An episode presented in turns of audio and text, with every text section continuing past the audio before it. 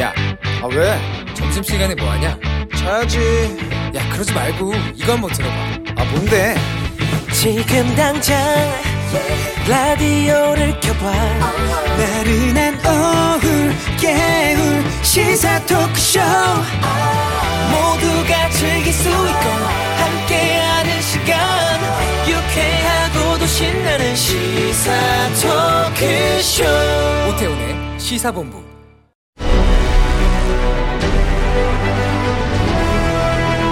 김철민의 본부 뉴스.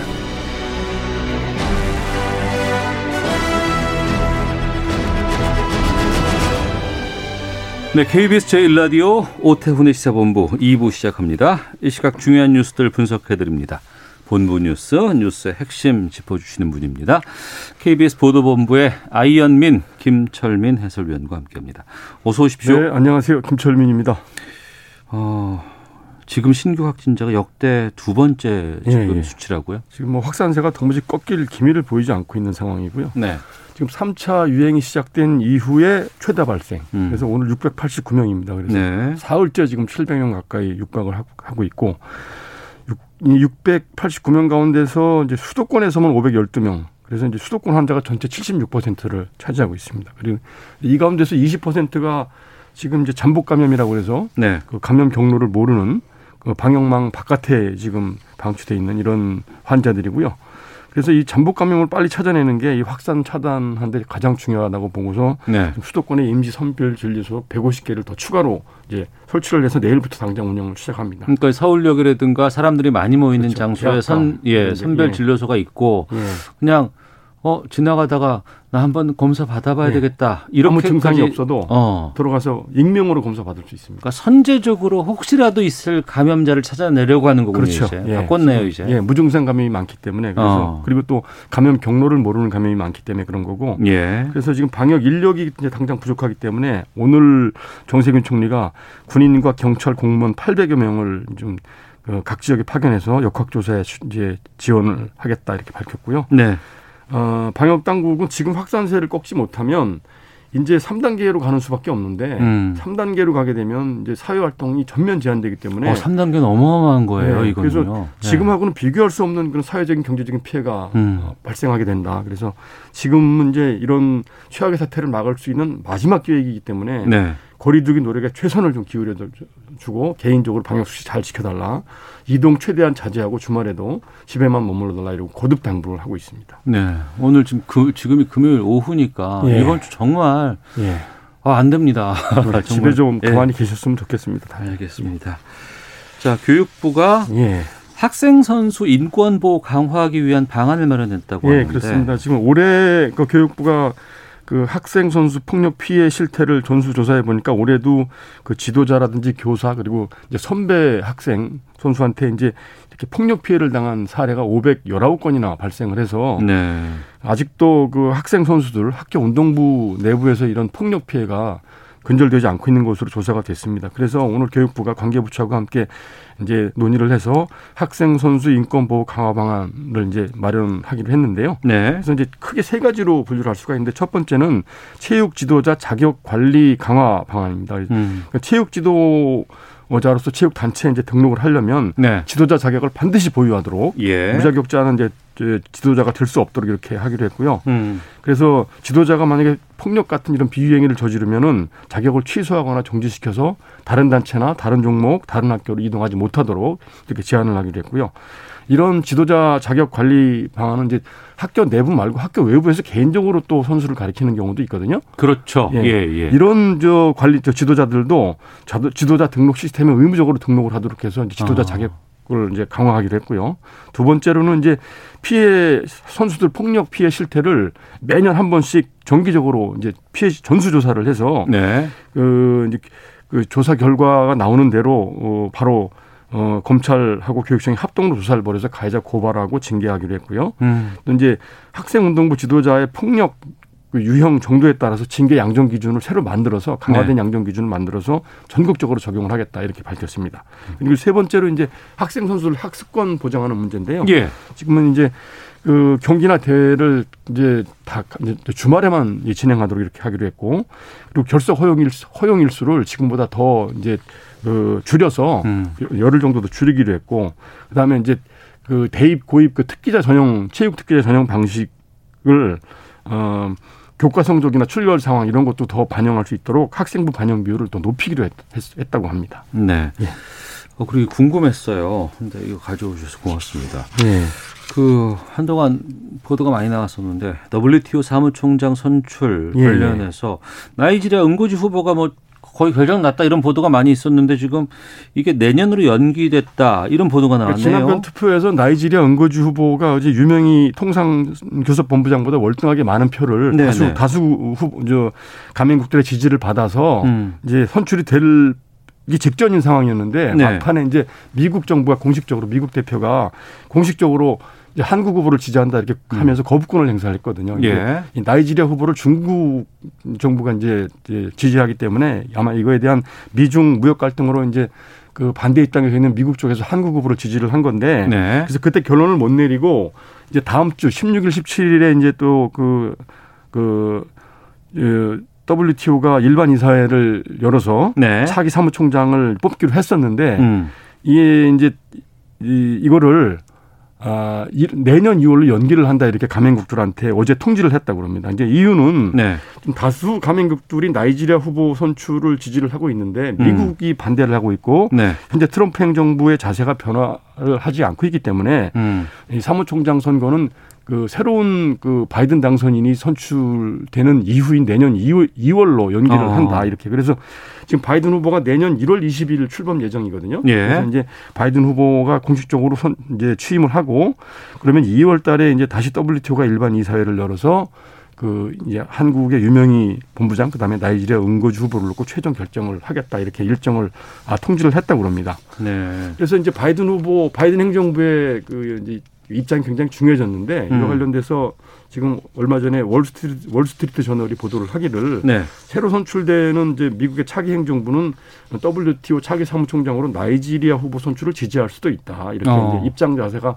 좀 전향적으로 있는 걸로 예. 이렇게 보도를 했고 이런 보도대로라면은 유명희 본부장이 차기 사무총장이 될 가능성이 점점 작아지는 거 아니냐 이렇게 관측이 되고 있습니다. 그럼 본인이 여기에 이제 수락을 하고 이제 후보에서 물러나면 그때 가서는 그렇죠. 응, 통상적으로는 이제 아. 그 2차 회의 에서 두 명으로 압축이 돼서 예. 이제 투표를 해서 다수 후보가 나오면 차점 후보국에서 이제 승복을 하고 음. 후보를 사퇴해서 만장일치로 추대하는 형식인데 네. 미국이 거부권을 행사하는 바람에 이게 이제 중단이 된 것이죠. 예, 예.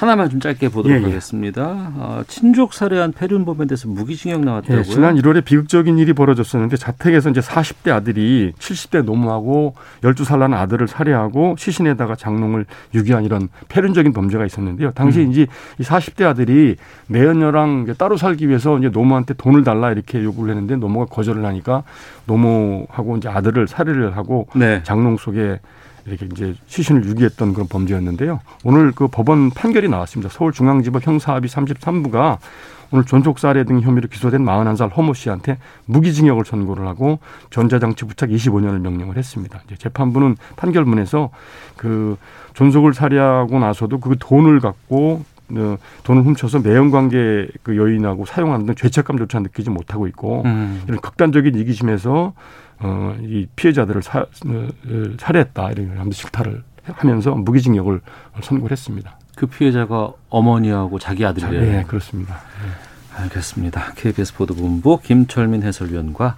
함께했습니다. 고맙습니다. 네, 고맙습니다.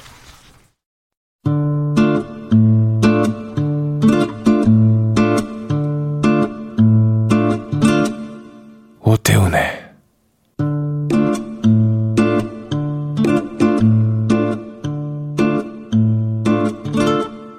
시사본부 네, KBS 제일라디오 오태훈의 시사본부 듣고 계신 지금 시각 1시 9분 지나고 있습니다. 청취자 여러분들의 참여 기다리고 있습니다. 샵 9730으로 의견 보내주시면 감사하겠습니다. 짧은 문자 50원, 긴 문자 100원, 어플리케이션 콩은 무료고요. 팟캐스트와 콩, KBS 홈페이지를 통해서 시사본부 다시 들으실 수 있습니다. 유튜브를 통해서도 만나실 수 있습니다. 일라디오 아니면 시사본부 이렇게 검색해 보시면 영상으로도 확인하실 수 있습니다. 한 주간의 언론 보도를 분석하고 비평하는 시간입니다. 와치독. 아, 알파고 신하시 외신 기자 소개합니다. 어서 오십시오. 예, 안녕하십니까. 네, 정상근 전 미디어널 기자도 함께합니다. 안녕하십니까? 네, 안녕하십니까? 예. 지난주에 법조 기자단 카르텔에 대해서 저희가 좀 말씀을 나눴었어요. 좀 네. 놀랬기도 했고 좀 어떻게 이럴 수가 있냐 이런 생각도 좀 들었었는데 오늘은 음, 언론과 학벌 이러한 주제로 좀 말씀을 나눠보려고 합니다. 두 분은 우리 사회에서 학벌이 지금도 좀 상당한 어떤 영향력을 행사한다고 보세요. 알파 기자는 어떻게 생각하세요? 그거는 가능해요. 그래요? 왜냐하면 그 이제 언론 설명이 좀 약간 네. 말실수를 할까봐 걱정이 되는데 예. 그럼 그럼 가, 가려가면서 해주세요. 일단 형님부터 시작하시고 제가 거기다 예. 아, 예. 아 왜냐하면 가끔씩 DM이 와요 음. 저한테 DM 예. 문자가 온다고요? 예, 예. 예, 예. 알파고시 이번 주 금요일에 제가 들었는데 음. 어, 사랑 이때까지 항상 사랑하면서 들었는데 이번 주 이런 이런 바람 때문에 실망했네요. 어 방송 듣고서 예, 예. 예, 예. 저도 아 예 죄송합니다 하고 어. 넘어갔는데 그래서 저는 약간 형을 좀 보고 왜 여기서 말하는 게 상당히 여기 여기저기서 뭐라고 예, 사람들 어. 노- 제가 생각하는 거 다르게 너무 많이 듣고 있더라고요. 아 그래요? 예. 예. 생각하는 거와 다르게 많이 듣고 있다는 표현은 좀 아, 그것도 또 잘못했네요. 많이 들으시 좋은 프로그램이니까요. 네. 예, 예, 예. 아 근데 학벌 얘기 다시 도, 좀 돌아오면 음. 좀 많이 없어졌다고는 하는데 뭐 사실 기자 사회에서는 좀 그렇지는 않은 것 같아요. 그러니까 네. 뭐 카르텔이라고까지 뭐 하기에는 좀 그렇지만 근데 음. 뭐 특정 대학교 뭐 요새는 이제 뭐 특정 고등학교까지 그러니까 이른바 뭐 서로 끌어주고 좀 밀어주는 그런 문화가 또 없지 않아 있고 어 사실 좀 뭐라 그럴까요? 하여튼 사회 곳곳 점 우리 사회 곳곳에 좀그 특정 학교에 있는 분들이 좀 고위직에 좀 많이 계시다 보니까 네. 아무래도 좀 취재원을 접촉하는 방식이라든지 좀 그런 면에 있어서 음. 좀 기자들이 뭐그 음. 특정 학교를 나오면 좀 유리한 아. 측면은 있죠. 그러니까 모르는 사람이긴 하지만 내가 기자이고 누군가를 접촉을 하려고 했을. 때 그 사람이 내 모교에서 내 동문이면 저 몇 개 누굽니다. 뭐 이런 식으로 이렇게 접근하기도 좋고 이런 거 말씀하시는 그렇죠. 건가요? 네.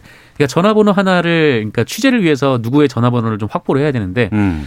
좀이 사람 저 사람 막 거쳐가면서 굉장히 좀 여러 방면으로 알아보는데 네. 그 특정 학교에 있는 분들은 그냥 한 달 정도만 건너면 바로 또 알아볼 수 있는 좀 소소하게는 좀 그런 경우들도 좀 있고. 저도 지금 그 어느 이제 주제의 그 어느 루 주제의 주인공인 내 학교 출신이다 보니까 거기 음. 이제 석사를 졸업했거든요. 네. 물론 2년제 석사를 8년 만에 졸업을 했지만 음. 10년 넘게 된 교수 활동을 했어 거기서. 네.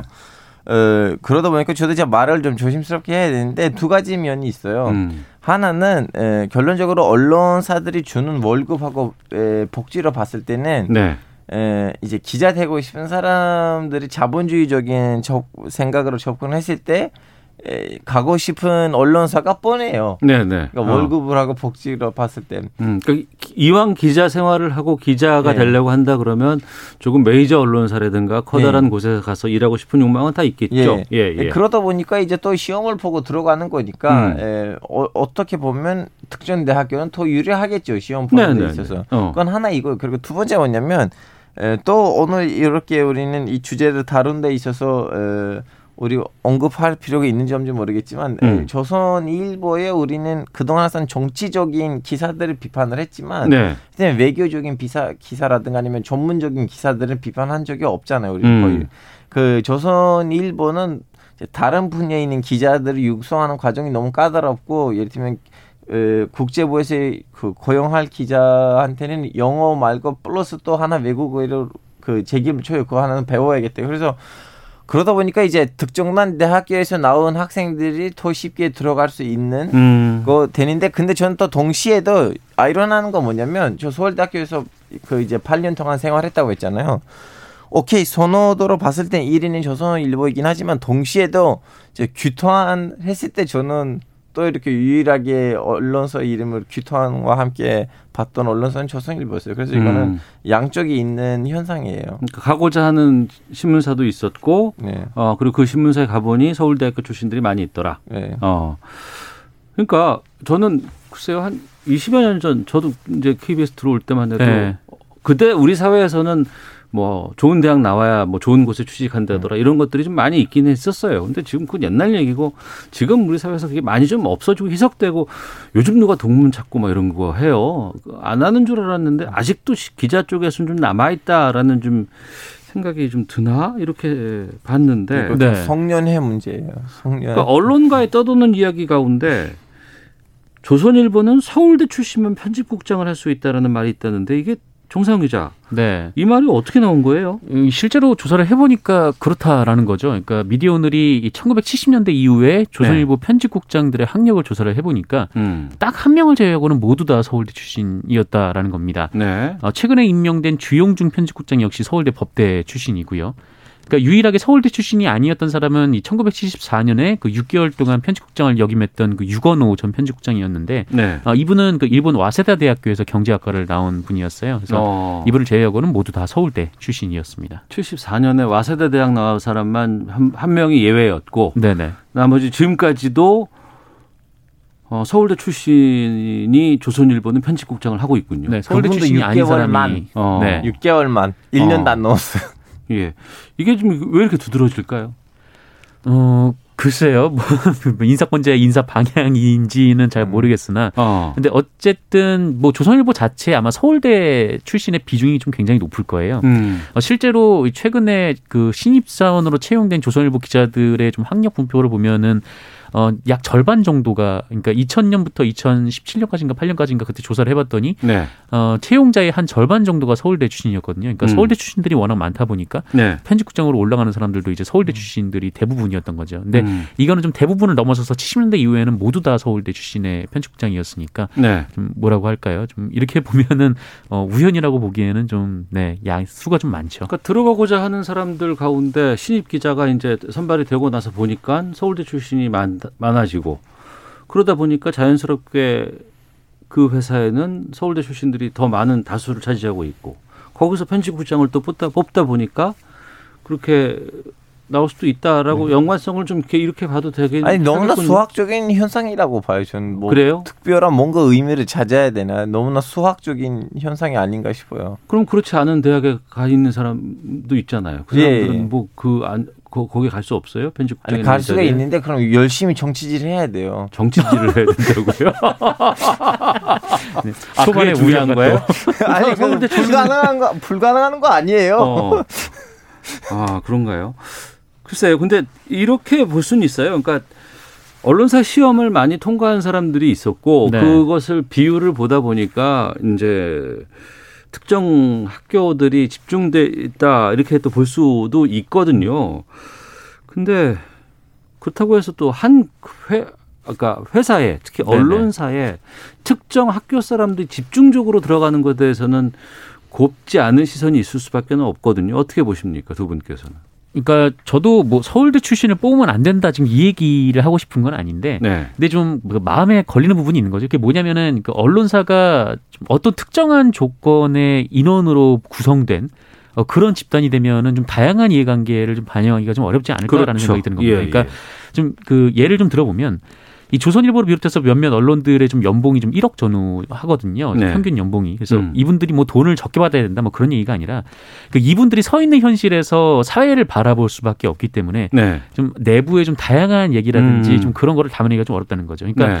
이 부동산 기사를 보면은 뭐 어떤 언론들은 자꾸 이제 서울 도곡동 아파트에 사는 사람들의 예를 들어서 음. 기사를 쓰는 경우들도 있고 네. 또 최근에 뭐 호텔형 숙박 시설이 논란이 됐는데 여기 뭐 누가 사냐라고 음. 했는데 사실 고시원에 살았던 사람 입장에서는 어, 이 정도는 굉장히 좀 훌륭한 조건 아닌가라는 생각이 드는 것도 예. 사실이거든요. 어. 어 그리고 또 다른 면에 이런 것도 있는 거죠. 그러니까 뭐 요새는 이제 서울의 집값이 워낙 비싸져가지고 외곽으로 계속 사람들이 밀려나다 보니까 예. 이 외곽에서 이제 서울로 들어오는 지하철 안이 정말 숨도 쉬기 어려울 정도로 사람들이 붐비거든요. 네. 그 이런 지하철을 좀 타고 오는 사람들이 좀 느끼는 좀 사회적인 문제점과 그냥 자가용으로 이렇게 차량으로 뭐 꽉 막힌 차량 도로에서 느끼는 좀 문제점이 좀 다를 수가 있다는 거죠. 음. 그래서 언론사가 좀 구성원들이 좀 다양하고 좀 그런 그런 것들이 있으면은 어, 한 언론사 안에서도 다양한 이해관계가 적용이 돼서 좀 어, 뭐라고 할까요? 좀 여러 사람들의 좀 이해관계를 이제 만족시킬 수 있는 좀 그런 기사가 나올 텐데 네. 어, 이렇게 한쪽으로만 좀 치우쳐져 있으면은 좀 음, 아무래도 좀 이해관계가 좀 다양해지기 좀 어려운 거죠. 음. 알파 기자. 저는 지금 강원도 일보를 읽는 사람들이 강원도 도민들이잖아요. 네. 충청도인들이 안 읽잖아요. 근데 제 보기엔 독자하고 또 그런 관계가 또 있다고 생각합니다. 그래요? 너무나 다양한 독자가 음. 있면 그럼 거기 이제 독자들로부터 나온 후기라든가 아니면 음. 민원에 따라 또 이렇게 기사 방향이나 기사 내용이 좀 자- 잡혀 잡혀질 텐데 네. 조선일보의 독자들도 조선일보의 이 모습을 보고 만족을 하니까 음. 음, 언론사 내에서도 뭐 특별한 조치를 해야겠다, 뭐 개혁을 해야겠다는 그런 좀 약간 필요성을 안 느낀 거예요. 결론적으로는 좀 자본주의 시장이다 보니까 네. 어느 정도 좀 약간 그 독자하고 소비스 음. 균형도 있겠죠. 자본주의 시장으로 정말 그걸 정말 그 시장의 논리로 접근한다 그러면 더욱더 한 어떤 학교에서 집중적으로 되는 것은 막아야 되는 것이 아닌가 그러니까 네. 생각해 볼 부분이 그 이분들이 뭐 서울대 나왔다고 해서 그게 잘못된 건 아니고, 근데 다만 이 현재 언론사의 시험 시스템, 그러니까 입사 음. 시스템이 좀 이분들에게 혹은 그 좀 재산이 있는 분들에게 다소 좀 유리하게 적용돼 있는 건 아닌가라는 생각이 드는 거예요. 그러니까 이 첫 번째는 이제 서류 전형을 통과를 해야 되는데, 네. 그래서 최근에 이제 KBS를 비롯해서 이제 몇몇 언론들은 학벌을 쓰는, 그러니까 대학교 어디 어딜 나왔는지 그건 쓰는 칸이 없어졌거든요. 음. 근데 아직도 많은 언론사들이 이 서류 칸에 그 대학 이 어디 나왔 어디 출신인지 뭐 그거를 써야 되는 부분들이 있고 네. 어 그리고 이후에 이 서류를 통과한 다음에도 뭐 시사 상식을 보는 시험을 보통 치르는데 참 시사 상식 옛날에 시험 그 두꺼운 책 많이 봤었어요. 예. 참. 그러니까 이거는 이제 이슈를 통달하고 이제 달달 외워야 네, 되는 좀 그런 시험이죠. 그렇죠. 근데 뭐 다행히 이제 집이 좀 풍족해서 여기에 집중할 수 있는 분과 음. 그리고 또 어, 집, 집이 좀 어려워서 온갖 아르바이트를 하면서 좀 해야 되는 분들 뭐 이런 분들 중에 어떤 분에게 더 시험에 유리하느냐라는 거는 좀 자명한 거고 어, 그러니까 언론사 내부에서 좀 고민을 해봐야 될 것 같아요. 그러니까 좀 사회 시스템의 본질을 보고 또 고민하고 또 대중들에게 맞는 글을 쓰는 게 기자들의 목표라면은 좀 다양한 방식의 전형이 좀 필요하지 않을까. 좀 이게- 다양한 계층에서 사람들을 이렇게 고용을 해서 공정한 언론을 하는 KBS 얼마나 중요한지를 다시 한번 깨닫게 음. 되는 알겠습니다. 계기였어요. 마무리할 때가 됐나 보네요. 우리 사회가 엄청나게 빨리 변하고 바람직한 변화- 방향으로 저는 가고 있다고 봐요. 네네.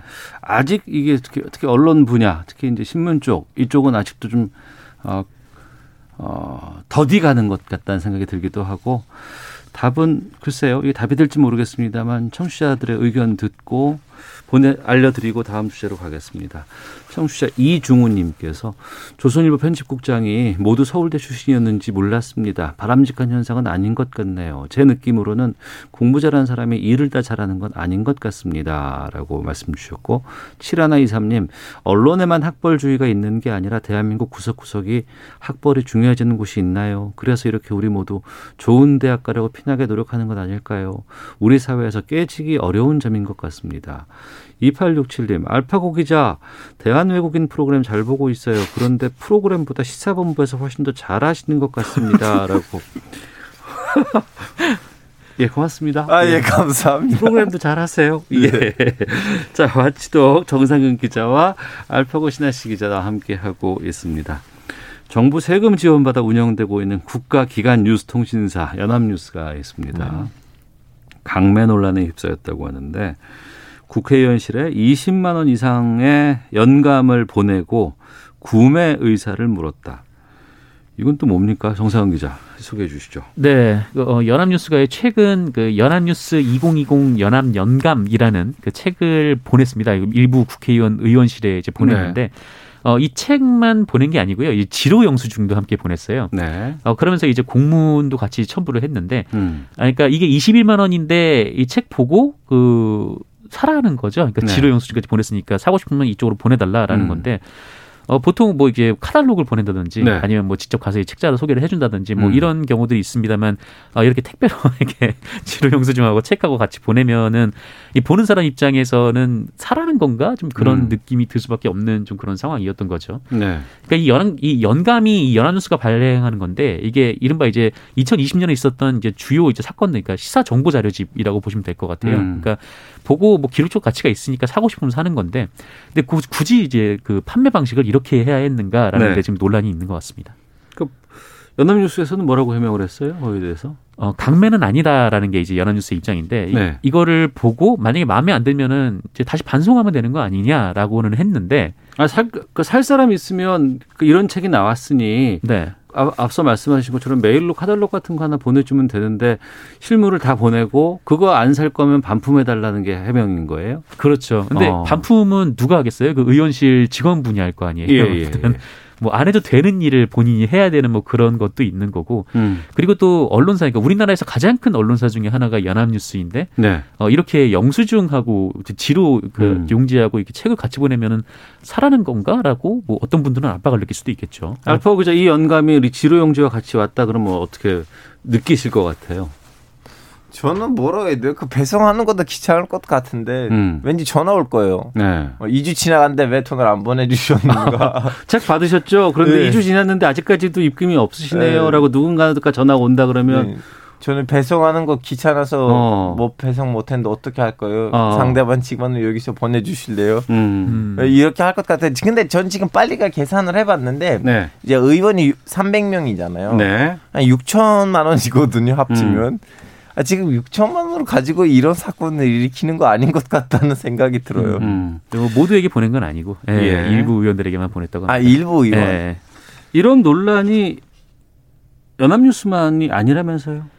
네, 뭐 사실 이런 경우들은 굉장히 많죠. 이제 특히 이제 신문을 요새 잘 안 보니까 이걸 음. 이제 공직 사회에 이른바 이제 강매를 하는 부분들이 있어요. 그러니까 네. 어, 신문들을 뭐 이장과 통장들에게 이제 시골 같은 경우에는 지역 언론 같은 경우에는 뭐 이제 보내고 음. 어, 대신 그 이제 구독료를 이제 그 군청이나 아. 이런 데서 받는 좀 예, 그런 예. 형태도 있고 또 이제 뭐 그 관공서 같은 데 신문을 그 가, 갖다가 이제 쌓아놓고 음. 나중에 이제 그 지로를 이제 청구하는 뭐 그런 경우도 있고 연합뉴스 같이 이렇게 하는 경우도 있고 굉장히 좀 많습니다. 아, 선생님 저 한국의 법을 잘 모르긴 하지만 근데 한국에서도 무슨 좀 약간 어, 언론사 지원금 법이 있다는 걸로 알고 예, 있는데 예. 외국인이 어떠냐면 이제 그 지방 언론사들이 음.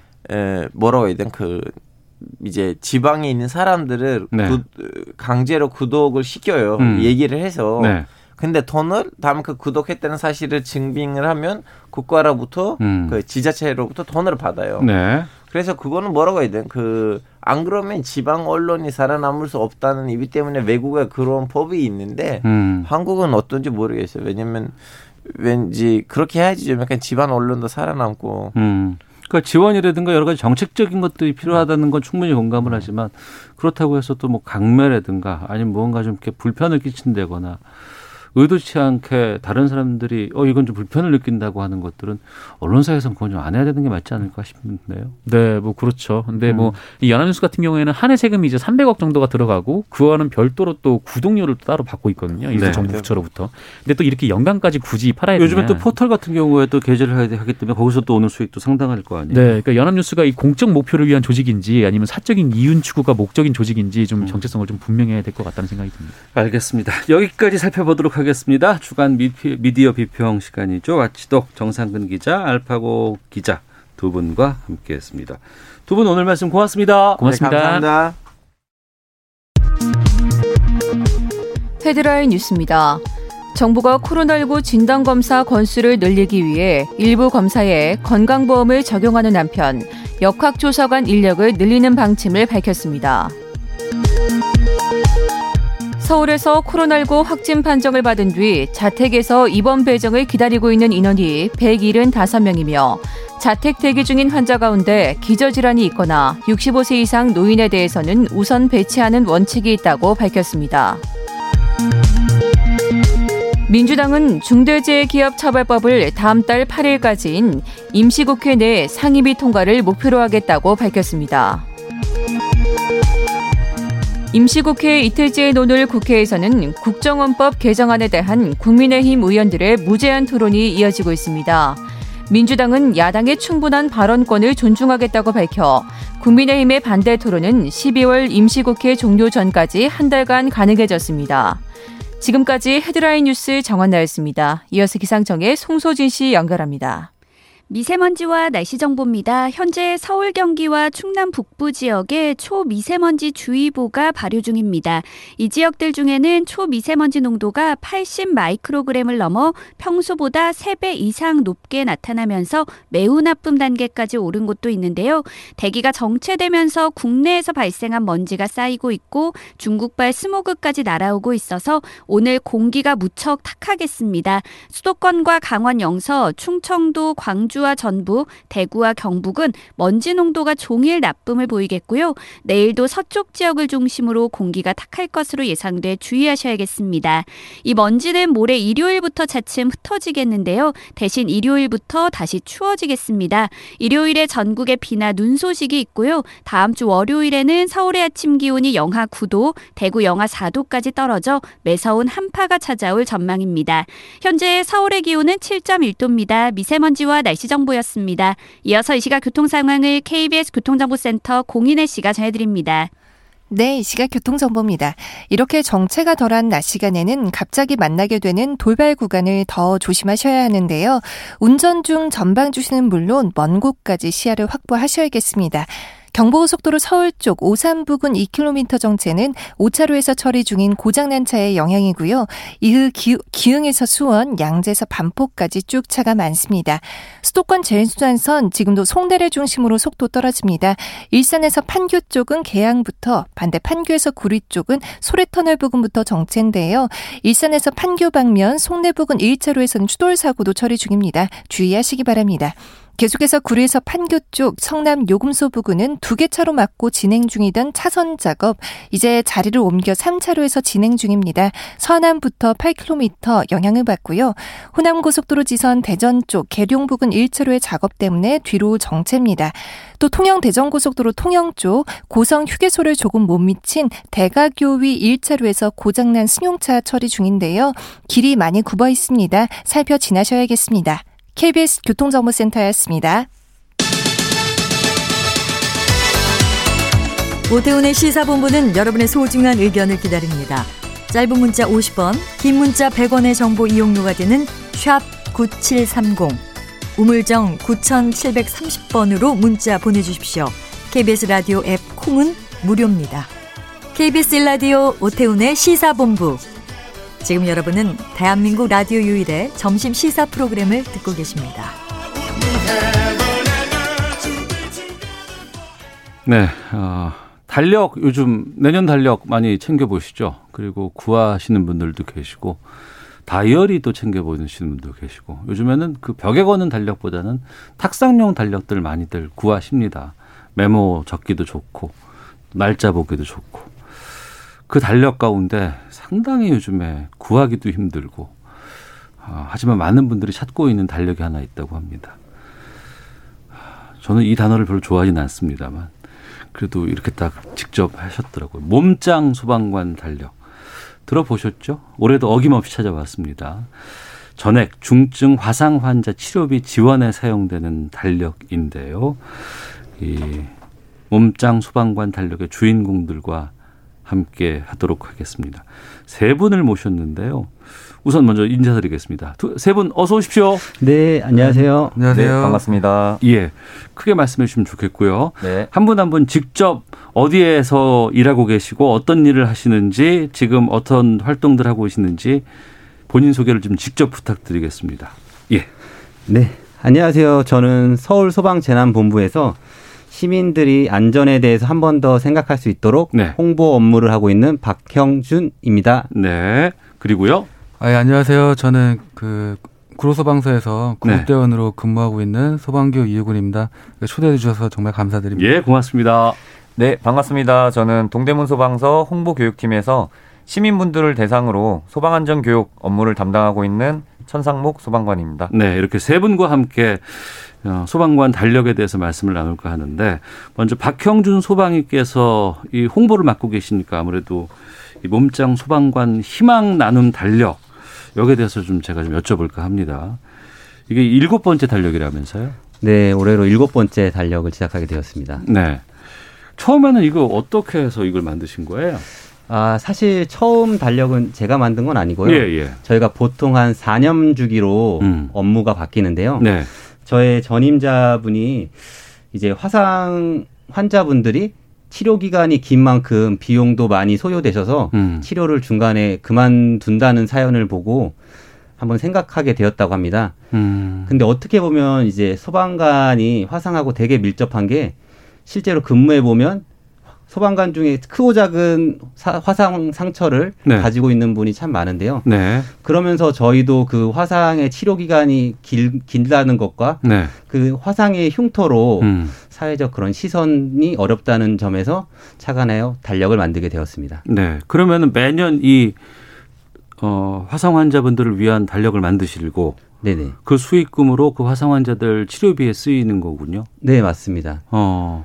그러면 그냥 소방관들을 모델로 할 수도 있는데 몸짱이라는 수식어가 붙어요. 아, 네네.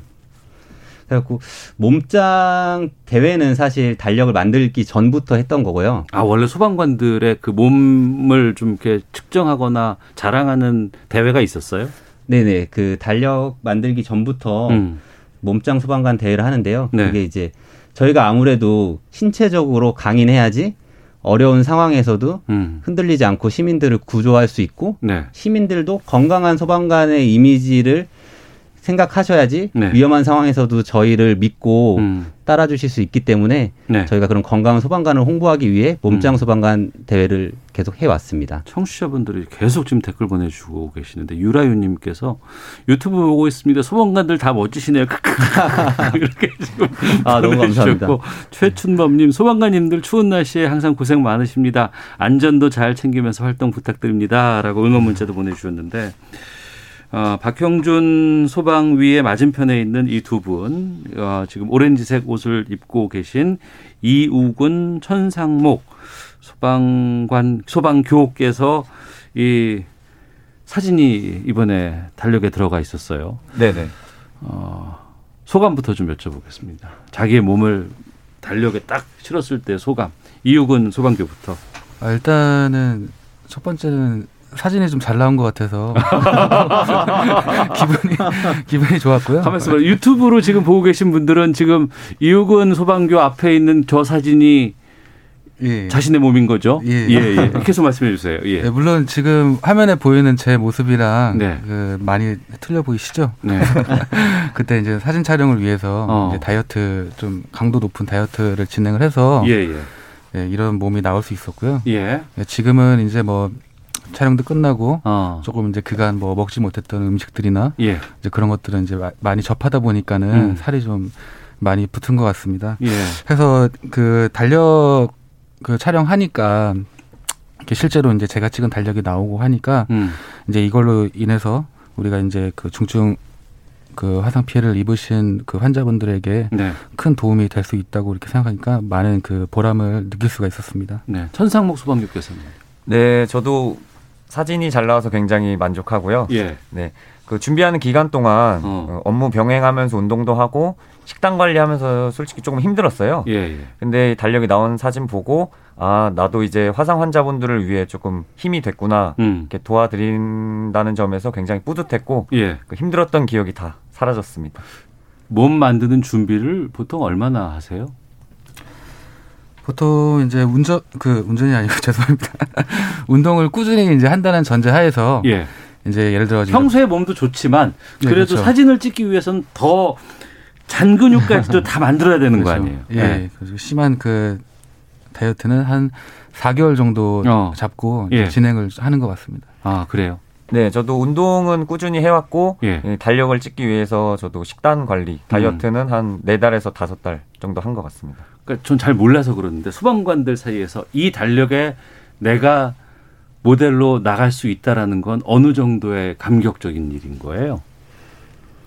음, 일단 운동을 그만큼 열심히 하고 소방관들 다들 몸은 좋으실 거 아니에요? 예, 다들 예. 건강하신데 예. 사실 좋은 몸, 그러니까 보기 좋으려면 예. 다이어트가 중요하잖아요. 예, 그래서 예. 다들 몸이 크세요. 근데 어. 거기서 좀 식단 관리해서 빼는 게 조금 중요하긴 하죠. 그래서 예. 이렇게 나오면 굉장히 뿌듯하고 좀 자랑스러운 어. 두 분 모두 사진 보니까 참 잘 나왔다고 얘기하셨는데 이해구 소방님께서는 이 사진 딱 찍고 나서 몸을 참 열심히 만들었을 거 아니에요. 예. 그리고 딱 찍고 나서 사진을 딱 봤을 때 좀 기분 같은 게 좀 남다를 것 같아요. 아, 일단은 내가 맞나 싶죠. 음. 저도 저도 사진을 보고 뭐 믿기 어려울 정도였으니까는요. 예, 예. 어. 이제 뭔가 이렇게 눈에 보이는 그런 그 결과물이 음. 볼 수가 있으니까는 네. 기쁘더라고요. 어, 청취자 가윤하님께서 아 멋집니다. 같이 사진 찍은 어 개들은 인명 구조견인가요?라고 질문 아. 주셨는데 운명개 인명 구조견도 구조견도 같이 찍었어요? 예, 어. 그날 이제 촬영을 같이 하게 됐는데요. 음. 보시다시피 그 구조견이 맞습니다. 네. 맞고 이제 이 구조견 같은 경우는 이제 각종 재난 그런 화재 현장에서 어. 이제 예민한 후각을 이용해서 이제 그 요구 조자를 이제 어. 파악해내고 이제 구조하는 역할을 하는데요. 지금 전국에서 한 28마리의 이 친구들이 활약을 하고 있고요. 어. 이제 올해 같은 경우는 이제 574건의 그런 현장에서 음. 총 31명을 구조한 것으로 알고 있습니다. 네, 사둘둘둘번 쓰시는 분께서 몸짱 소방관 희망 달력 정말 좋은 일 하십니다.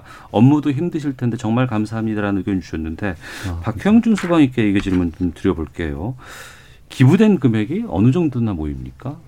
아, 지금까지 한 6년을 진행했는데요. 예. 한 6억 7천만 원 정도 모였고요. 음, 네. 그걸 통해서 올해 25명을 도와드린 거 포함하여서 160명의 음. 환자분을 지원하게 되었습니다. 네. 치료비 지원을 통해서 좀 구체적인 사례 같은 거 있으면 좀 알려주신다면. 아, 일단은 저희 입장에서 그 치료비 지원을 통해서 건강하게 사회로 다시 돌아올 수 있는 게 가장 뿌듯한 경우인데요. 음. 특히 기억에 남는 분은 임민아님이라고 네. 불의의 가스 폭발 사고로 인해서 전신에 큰 화상을 입으셨던 분인데요. 네. 아, 저희가 19년도에 이제 도움을 드리고 지속적으로 치료를 받으신 결과 좀 많이 회복이 되셨어요. 예. 근데 사실 화상이라는 게 음. 심리적으로도 많이 힘들거든요. 예, 예. 그래서 그런 심리적 힘듦을 달래기 위해서 음. 캘리그라피를 배우셨거든요. 네네. 근데 지금은 그 실력이 엄청 많이 늦어가지고 캘리그라피라고 하면 손글씨 쓰는 것. 네, 이렇게. 손글씨 예, 예. 쓰는 게 엄청 많이 늦어서 예. 저희 소방관들한테 오히려 이제 응원의 메시지도 이렇게 어, 아, 그분이 만들어서- 직접 쓰신 거예요? 예, 예. 아, 화상 환우들의 희망 지킴이 어, 2021 몸짱 소방관 이욱은 천상목님께 감사와 사랑과 존경을 드립니다라는 손글씨 캘리그래피를 쓰- 직접 보내주신 거군요. 네네. 어. 그래가지고 오히려 저희에게 이제 힘 힘을 주시는 네. 그런 분들을 보면서 음. 너무 뿌듯함을 느끼고요. 네. 아또 이제 저희 달력 을 보시면 음. 이제 케이스에 네. 화상 환자에게 희망을이라는 문구가 있는데요. 예, 예. 이 글귀 역시 음. 임민아님께서 직접 적어주신 글귀입니다. 네. 사진은 누가 찍어주신 거예요? 아 사진은 예. 어, 요즘 TV에서도 많이 나오시는 음. 오중석 사진 작가님이 예. 찍어주신 건데요. 예. 아, 오준석 사진 작가님은 2016년도 달력부터 함께하게 됐어요. 어. 사실 어, 저희랑 뭐 일면식도 없고 한 상태에서 무작정 가서 저희가 부탁드렸거든요. 예, 예.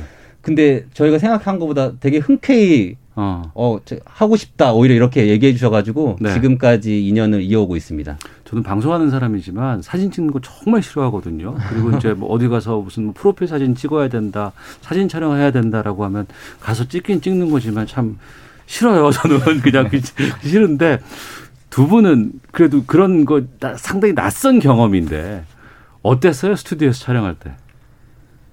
어, 카메라 앞에 서본 적이 당연히 많이 없으니까 예, 예. 부끄럽기도 하고 음. 조금 긴장이 됐었는데요. 네. 그래서 집에서 혼자 거울 보면서 음. 어떤 포즈가 잘 나올까 하면서 네. 연습했던 기억이 있습니다. 어, 그럼 그 가운데서 가장 잘 내가 만들어낸 그 근육이 잘 보이는 포즈가 나왔어요. 네, 만족하게 잘 나왔고 또 예. 작가님도 사진 찍으면서 음. 그런 포즈를 요구도 하시고요. 예. 그래서 저희한테 조언을 많이 해주셨습니다. 예. 이우근 소방교께서는요. 아무래도 이제 그 전문 뭐 프로 모델이 아니다 보니까는 음. 굉장히 그 표정 관리가 제일 힘들더라고요. 예, 예. 그래서 최대한 웃으려고 많이 노력을 했고요. 어. 아무래도 이제 그 촬영하는 구, 그 소방관들이 몸이 다 우락부락 하잖아요. 예. 그 때문에 이제 최대한 좀 온화하고 어. 그런 편한 모습을 보여주기 위해서 예, 예. 웃으려고 많이 노력했고 한 것 같습니다. 예. 어, 사진 보면 진짜 너무 대단 멋있어요. 감사합니다. 너무 대단해요. 5758님께서 이 달력 저도 구매하고 싶습니다. 어떻게 구입해야 하나요? 또 송호관님은 저는 소방관님의 급여가 지금보다 훨씬 더 많아져야 한다고 생각합니다. 세상 가장 소중한 일을 하시는 분들입니다. 딤플님은 라디오 듣다가 포털 사이트에 달력 검색해 봤습니다. 우와 연예인보다 낫네요. 진짜 멋집니다.라고 문자도 보내주셨는데 달력 어떻게 구매할 수 있어요? 아, 달력은 저희가 이제 온라인과 오프라인에서 구매가 가능한데요. 네. 온라인에서는 GS샵 그리고 음. 텐바이텐에서 구입할 수 있고요. 예. 오프라인에서는 텐바이텐 저희 해화점에서 구매할 수 있습니다. 음. 알겠습니다. 한 번만 딱 하시는 걸로 너무 홍보가 되면 안 되니까 저희가 네. 소개해드리기 위해서는 많이 노력을 좀 하겠습니다만. 자, 금요 초대석 몸짱 소방관 달력의 주인공 서울 소방재난본부에서 홍보 맡고 계신 박형준 소방위 또 달력 모델로 함께 하고 계십니다. 이우근 천상목 소방교와 함께 말씀 나누고 있습니다. 올해 소방관님들 그 어떤 한 해보다 많은 일들이 있었던 것으로 생각이 됩니다. 특히 코로나19 때문에 상당히 좀 이렇게 출동 횟수도 많았고 또 초반에는 대구에 또 많이 모여 계셨던 적도 있을 것 같아요. 어떻게 기억되세요, 올 한 해가? 어떤 분께서 먼저 말씀하시겠습니까? 예, 이유근 소방교. 예. 아, 예. 한마디로 표현하면 이런 표현 써도 될지 모르겠지만은 예, 끔찍하죠. 끔찍했어요. 예, 끔찍하죠. 어. 아무래도 저희 같은 경우는 이제 현장에서 이제 밀접하게 접하다 보니까는 이제 그런 현장에 대해서 체감을 많이 이렇게 느낄 수가 있었는데요. 네. 저 같은 경우는 그 코로나 전담 구급 대원이라고 해서요. 네. 이제 아무래도 뭐 코로나 그런 의심 증상이 있거나 음. 또는 확진자들의 이송을 도우는 역할을 맡아서 했었는데요. 네.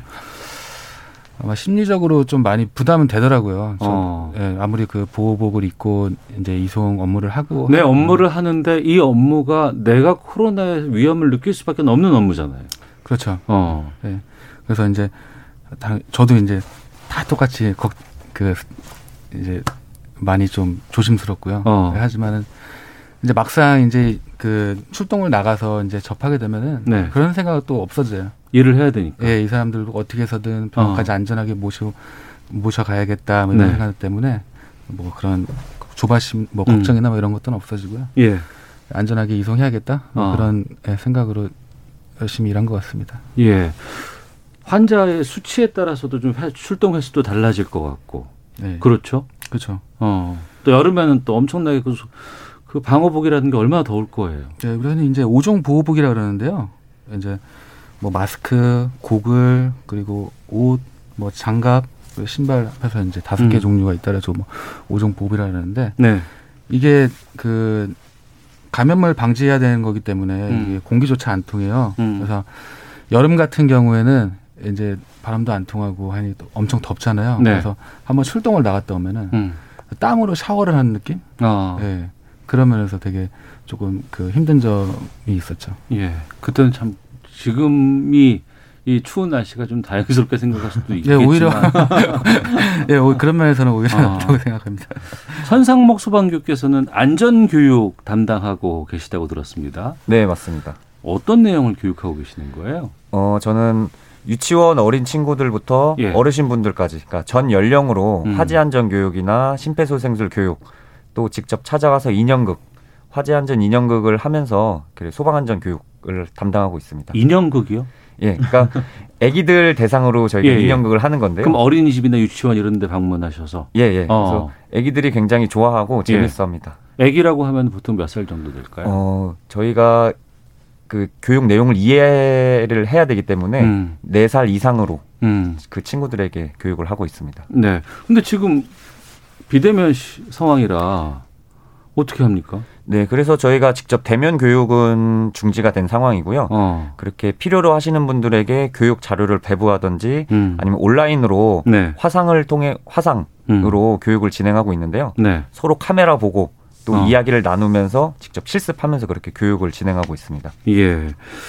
안전교육 담당자시니까 이것만큼은 항상 이렇게 생활하면서 우리 음. 국민들께서 숙지해 줬으면 좋겠다라는 건 어떤 걸 말씀하시겠습니까? 음, 무엇보다도 심폐소생술에 대해서 음. 많은 분들이 인지하고 알아주셨으면 좋겠는데 네. 그 이유가 심정지 환자에게 심폐소생술을 실시하면 생존율이 세 배 이상 음. 올라가요. 음. 근데 많은 분들이 좀 꺼려 하시고 자세히 몰라서 실시를 못 하시는 분들이 많은데 네. 교육을 받으면 그러니까 학생들도 음. 누구나 쉽게 네. 고품질의 심폐소생술을 시행할 수 있습니다. 음. 그래서 방법만 알아두시고 용기를 가지고 네. 쓰러진 사람을 발견하면 어. 꼭 심폐소생술을 시행해 주셨으면 예. 좋겠습니다. 예. 그러면 소방관들은 평소에 생활하다거나 아니면은 뭐 퇴근하고 난 이후에도 운전하다가 친구들과 놀 때도 옆에서 누군가가 그렇게 막 쓰러지고 그러면은 바로바로 가서 그거 해주신다면서요. 그렇죠. 저희는 생각하기도 전에 몸을 먼저 움- 움직이도록 어. 그렇게 훈련을 하고 예. 또 그런 거에 대해서 항상 생각을 갖고 있으니까 어. 그렇게 노력하고 있습니다. 알겠습니다. 청취자 이선화님께서 좋은 일 하시는데 뜻을 같이 하고 싶네요. 구매합니다. 모두 감사합니다라고 보내주셨고 9703님 저희 아들도 소방관입니다. 오늘 나온 몸짱은 소방관들 정말 자랑스럽습니다라고 또 보내주셨습니다. 그래요. 그 소방관 보면은 예전에는 그냥 옷이 멋있다 또 이렇게 쓰고 있는 것들 그리고 소방차가 멋있잖아요. 빨간색 소방차 커다란 게 멋있죠. 근데 요즘에는 소방관하고 딱 생각나면 어벤져스 같아요. 항상 우리 주변에 어려울 때 힘들 때 이분들 위기에서 막 어떨 줄 모르고 당황스러울 때 짠 하고 나타나셔서 해결해 주시는 그 모습들이 어벤져스가 아닐까 싶은 생각이 듭니다. 박형준 소방위께 좀 여쭤볼까 합니다. 홍보 담당하고 계시다고 하니까요. 시민들에게 어떤 말씀하고 싶은지 미리 여쭤봤더니 우리 작가들이 미리 이제 해봤더니 소방 안전 교육을 반복적으로 받아야 한다라는 이야기를 전하고 싶다고 해주셨어요. 여기에 대해서 좀 말씀해 주시죠. 네. 소방 안전 교육을 보통 이제 시민분들이 한 번 내가 해봤으니까 안다 이렇게 얘기를 많이 하세요. 네. 근데 아까 전에 천상목 소방교님이 말씀하셨듯이 몸이 먼저 사실 상황에 반응을 해야 되는 거거든요. 불만 보면 이렇게 가야 돼라고 그냥 인지가 돼 있어야 돼요. 그렇죠, 네, 그렇죠. 네. 그래야지 되게 신속하면서도 이게 정확하게 해야지 그거를 직접 도움을 주는 사람도 다치지 않기 때문인데요. 음. 그러려면 사실 생애 주기별로 네. 반복 안전 교육을 받는 게 중요하거든요. 네. 그래서 이제 저희가 아까 전에 말했다시피 소방서나 아니면 안전체험관 같은 데를 시민분들이 오셔가지고 어. 안전교육을 받고 하는 프로그램이 있어요. 예. 근데 사실 지금 이제 코로나 때문에 외부 활동이 좀 많이 어려우시잖아요. 어. 그래서 저희 서울소방재난본부에서는 안전교육을 유튜브를 통해서 좀 즐길 수 있도록 음. 이렇게 영상도 준비해 놨으니까요. 네네. 집에서라도 조금 영상을 통해서 생각을 해보시면 좋을 것 같습니다. 그 유튜브에서 뭘로 찾아보면 돼요? 아, 유튜브 검색하실 때 네. 서울 소방이라고 검색하시면요. 서울 소방? 네. 예, 예. 저희 그 공식 페이지가 나오는데요. 어. 거기 보면 이제 얼마 전에 그 어몽길 산악대장님 또는 이제 유명한 마랑 유튜브 이런 분들이 오셔가지고 같이 안전 체험을 하는 영상이 있거든요. 음. 그걸 보시면 되게 이제 재미도 있으면서 아 이런 것도 있구나 하면서 배울 수 있는 시간이 되실 것 같습니다. 겨울이고 춥고 또 한편으로는 밖에 나갈 수가 없는 상황이에요. 나가지 말자고 우리가 서로가 다독이는 상황이기 때문에 실내 활동이 많으면 많을수록 사고가 날 확률도 높고 또 불이 날 상황도 좀 많이 발생할 수 있거든요. 그럴 때 좀 미리 앞서 천상목 소방교육께서 말씀하신 몸이 반응하는 것처럼 이해하려 그러면 반복적으로 계속해서 교육도 받아야 되고 봐야 되고 주변에 어 우리 집에 어, 맞아. 받아놓은 이 여러 소화기가 있었는데 그게 어디에 있지? 완강기가 어디에 있었을까? 뭐 이런 거 다 확인해 봐야 된다는 거죠. 네, 그렇습니다. 어. 알겠습니다. 2919님, 위험한 상황에서도 국민 위해 쓰시는 소방관님들이 계셔서 참 안심됩니다. 사랑합니다. 0324님, 소방관은 진정한 슈퍼 히어로, 현실의 영웅입니다. 늘 감사합니다. 라는 아, 의견도 보내주셨습니다. 시간이 벌써 다 됐어요. 세 분과 말씀하다 보니까. 코로나19 올해 참 많은 어려움 겪고 있는 우리 국민들, 또 주변에 있는 우리 많은 이웃분들께 세 분 모두 좀 한 말씀 좀 전해주셨으면 좋겠다 생각이 들거든요.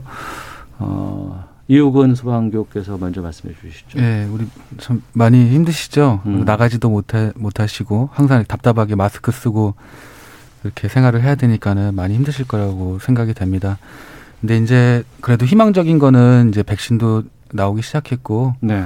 우리가 이제 여기서 더 힘을 합쳐서 이제 좀힘 힘내면은 예, 코로나도 종식 빨리 종식되지 않을까 이렇게 생각이 음. 됩니다. 네. 천상무 소방교. 네, 지- 많은 분들이 방역 수칙을 지켜 주시느라 굉장히 힘들고 뭐 저도 힘들지만 그래서 집안에서 답답하게 계시는 분들이 많을 거예요. 네. 근데 이럴 때일수록 집에서 할 수 있는 운동법도 익히셔서 음. 면역력도 기르시면 좋겠고 예. 또 맛있는 것도 많이 드시면서 항상 건강하셨으면 좋겠습니다. 네. 자, 그리고 마지막으로 박형준 소방님께서 말씀해 주시죠. 아, 네. 진짜 요즘 코로나 때문에 다들 집에서 머무는 시간이 되게 길어지고 뭔가 이제 친했던 분들하고 그런 단절도 많이 있어서 외로워지는 시기인데요. 음. 그럴 때일수록 오태훈의 시사본부를 들으시면서 아, 훌륭하시네. 외부와, 외부와 같이 소통도 하고 재밌는 이야기를 통해서 힐링하셨으면 좋겠습니다. 아, 알겠습니다. 자. 지금 노래가 나가고 있는데 이 곡이 화상 환자로 앞서 말씀드렸죠. 이 캘리그래피 써주신 분 임미나 님께서 신청해 주신 곡이라고 합니다. 김유나의 나인 너에게라는 노래 지금 나가고 있는데요. 자 시사부 금요초대서 몸짱 소방관 달력의 주인공입니다.